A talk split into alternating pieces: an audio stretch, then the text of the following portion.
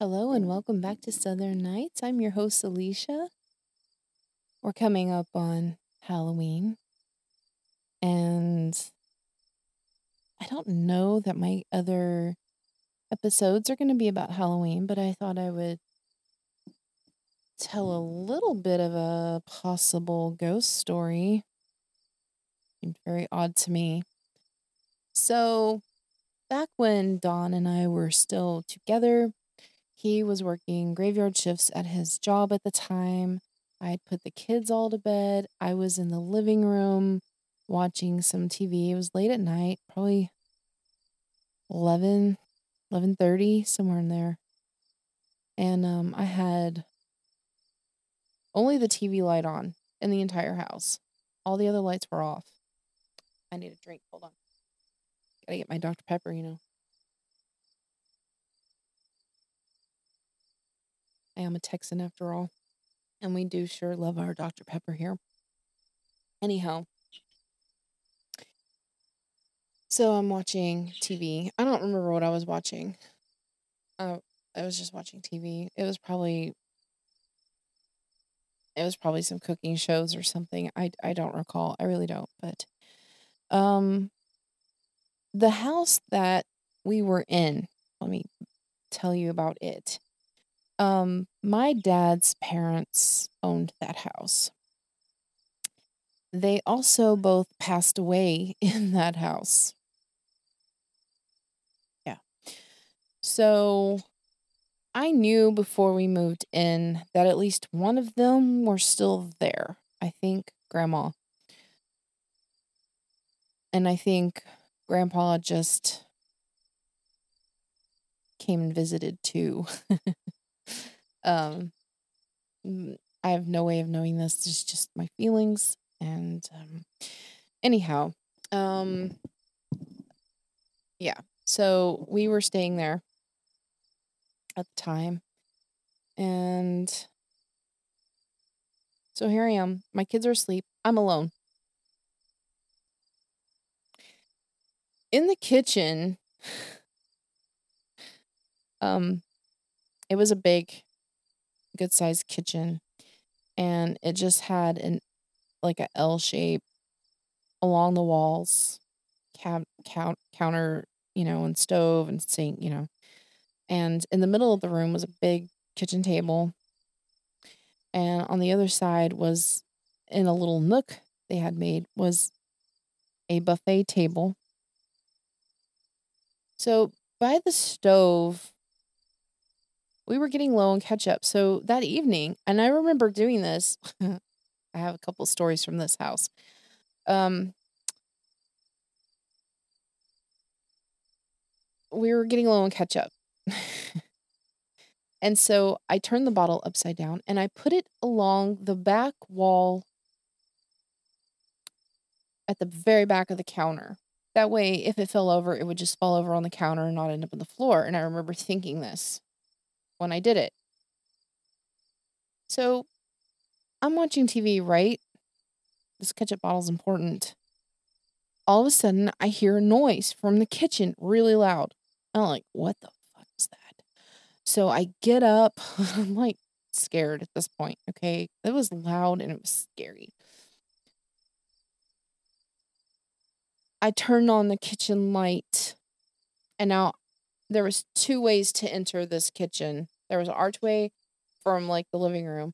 And then there was another way that was like the hallway to all the rooms and the bathroom. And then there was an entry to the kitchen there as well.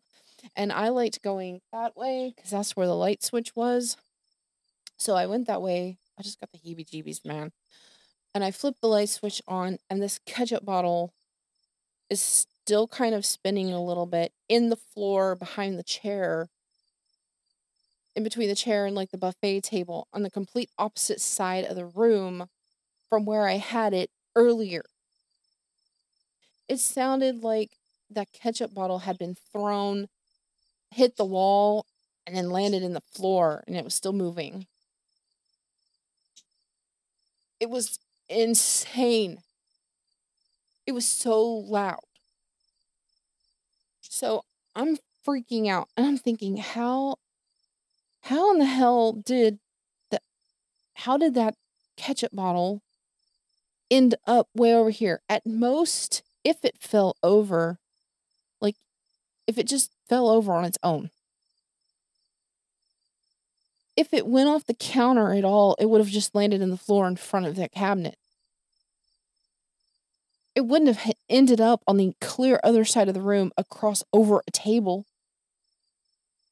And the underside of this table was like, like all decorative and stuff. So it wouldn't have like been able to go through all the chair legs and the bottom of the table, because it was like a carved or whatever bottom of the table.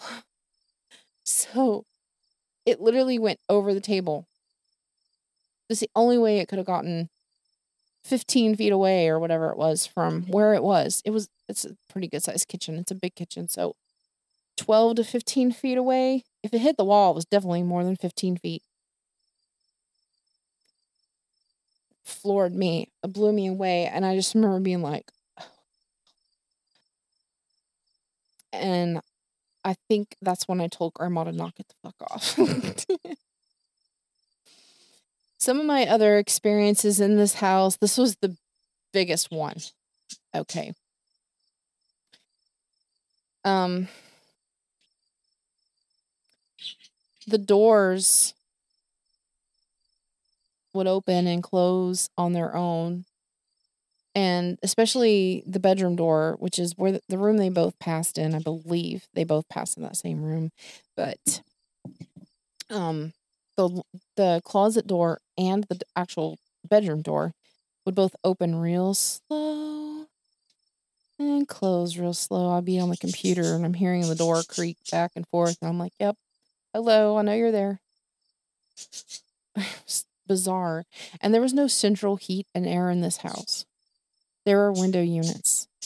And this was in winter. There was no air blowing. And the only heating was a gas heater in the living room. That was the only heat we had in this house. That was the only, there was no real airflow in this house unless the A Cs were on, and they weren't because it was fall or winter or whatever. It was too cold to have the air, the, the A C on. And even if the A C was on, for the laundry, laundry room door, for the closet door, the window unit was in the window directly across from it. So it wouldn't have been able to really open it anyway. Um, maybe close it, but not open it. um, also, the bathroom light would go off and on, off and on, off and on, off and on constantly until I acknowledged, okay, hello. So there's two more incidences I want to touch on before I close this out. And one of them is, I think I'll start with the one with the table again. Um, I was putting forks down because it was almost dinner time. So I was getting the table ready. And I get to my second child's spot where she liked to sit and eat. And I put the fork down. And in my head, I heard someone say, get ready. You know, you got to catch it or something like that. And the fork, I had set the fork completely on the table. It was like two or three inches away. The bottom of the fork was two or three inches away from the edge of the table. There's no way it would have just fallen off. It slid into my hand because something told me to catch it, and I did. That was weird. Another incident, I was actually getting um, a pan of biscuits or rolls. I don't remember which one. It was a bread item. I know that. Might have been rolls because it was, again, it was like dinner. It was, these experiences were always like dinner related or after dinner related. It's really weird. But I had a hand towel, kitchen towel in my hand. I pulled the, I had to use a little toaster oven, you know, a little countertop toaster oven. I pull it down, pull the glass part down, and I go to grab it, and I didn't even have to reach in. It just came out into my hand. And that never happened any other time. It was just this time. Like, I knew to catch it. I just waited for it to be in my hand. It slid out just like that fork did. Boom. It was the same kind of thing. Like, I just knew to just wait and catch it. So it was, like, pushed out into my hand. crazy. It's crazy. Do you have any stories like this? Do you have any paranormal experiences like this? Because, oh my God, that house is crazy. My mom, my cousin, even my dad have all had experiences in that house.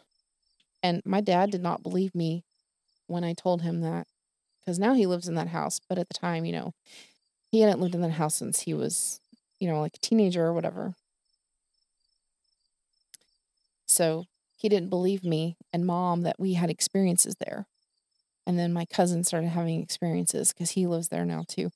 And so, yeah, so we had, we've all had these experiences, and it's just crazy. Tell me your stories if you have any. Email me at southern nights podcast at gmail dot com. And I love you guys. Thank you so much for being here. Happy Halloween. Have a good one. Bye for now.